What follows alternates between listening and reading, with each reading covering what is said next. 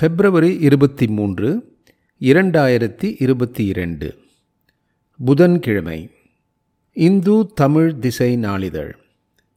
உ. ஸ்ரீராம் எழுதிய பிரக்ஞானந்தா உலகம் வியக்கும் கிராண்ட் மாஸ்டர். நடுப்பக்க கட்டுரை.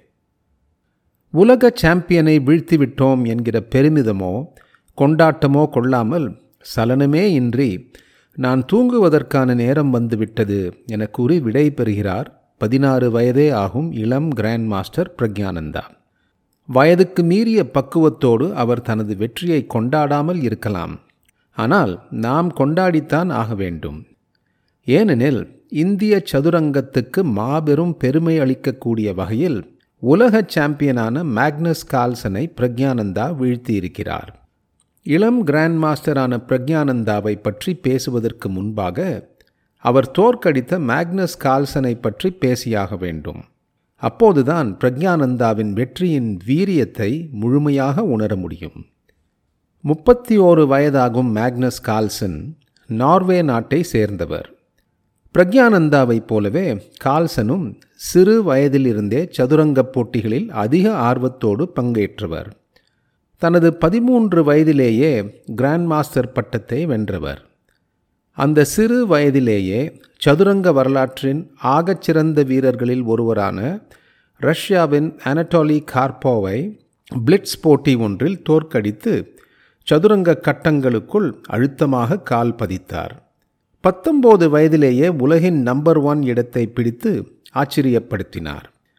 அன்றைக்கு அந்த அரியாசனத்தில் அமர்ந்தவர் இன்று வரை இறங்கவில்லை. இப்போதும் அவரே உலகின் நம்பர் ஒன் இடையில் இரண்டாயிரத்தி பதிமூன்றில் சென்னையில் நடந்த உலக செஸ் சாம்பியன்ஷிப் போட்டியில் விஸ்வநாதன் ஆனந்துக்கு எதிராக போட்டியிட்டு முதல் முறையாக உலக சாம்பியன் பட்டத்தை வென்றார். இந்தியாவின் ஆகச்சிறந்த வீரரான விஸ்வநாதன் ஆனந்தால் கால்சனுக்கு எதிராக ஒரு சுற்றை கூட வெல்ல முடியவில்லை. அதற்கு அடுத்த ஆண்டு நடந்த உலக சாம்பியன்ஷிப் தொடரில் மீண்டும் விஸ்வநாதன் ஆனந்துக்கு எதிராக கால்சன் மோதினார். ஆனந்தால் ஒரே ஒரு சுற்றை மட்டுமே வெல்ல முடிந்தது.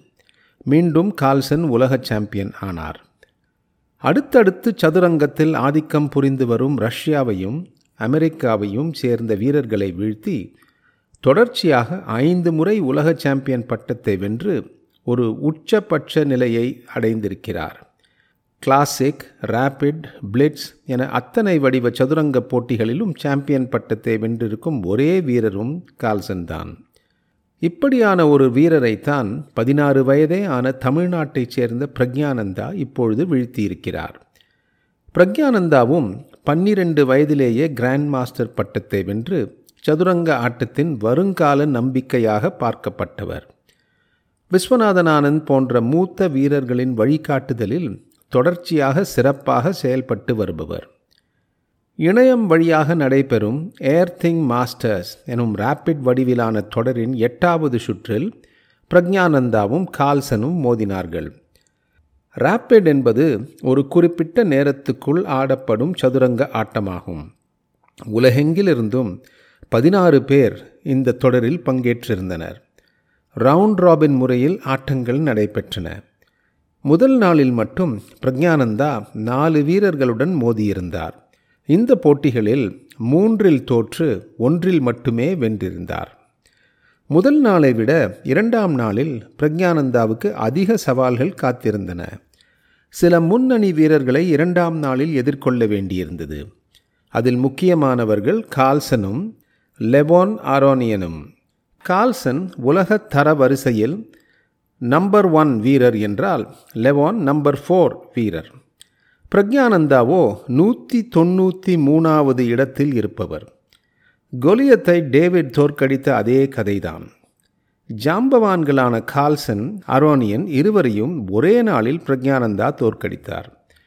குறிப்பாக உலக சாம்பியனான கால்சனை முப்பத்தி ஒன்பது நகர்வுகளில் ஆட்டத்திலிருந்து பின்வாங்க வைத்து அசத்தியிருந்தார். விஸ்வநாதன் ஆனந்த் ஹரிகிருஷ்ணன் ஆகியோருக்கு பிறகு கால்சனை தோற்கடித்த மூன்றாவது இந்திய வீரர் எனும் பெருமையை பிரக்ஞானந்தா பெற்றிருக்கிறார். மேலும் கால்சனை தோற்கடித்த வீரர்களில் மிகவும் இளமையானவர் பிரக்ஞானந்தா தான்.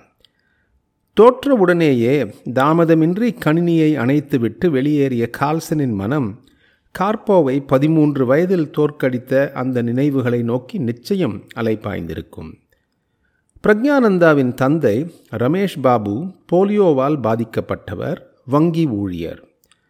பிரக்ஞானந்தாவின் சகோதரியைத்தான் முதலில் செஸ் பயிற்சிக்காக அனுப்பியிருக்கிறார்கள். அக்காவின் மூலம் சதுரங்கத்தை அறியத் தொடங்கியவருக்கு ஒரு கட்டத்தில் இந்த விளையாட்டின் மீது கொள்ளை ஆர்வம் ஏற்பட்டது. ஆறு வயதிலேயே பூனேவில் நடந்த தேசிய சாம்பியன்ஷிப் போட்டியில் பிரக்ஞானந்தா பதக்கம் வென்றார். அங்கிருந்து தான் எல்லாமே தொடங்கியது. அதன் பிறகு பிரக்ஞானந்தாவின் வீட்டு வரவேற்பறை பதக்கங்களாலும் கோப்பைகளாலும் நிறையத் தொடங்கியது. இளம் வயதிலேயே இன்டர்நேஷனல் மாஸ்டர் எனும் பெருமையையும் பெற்றார்.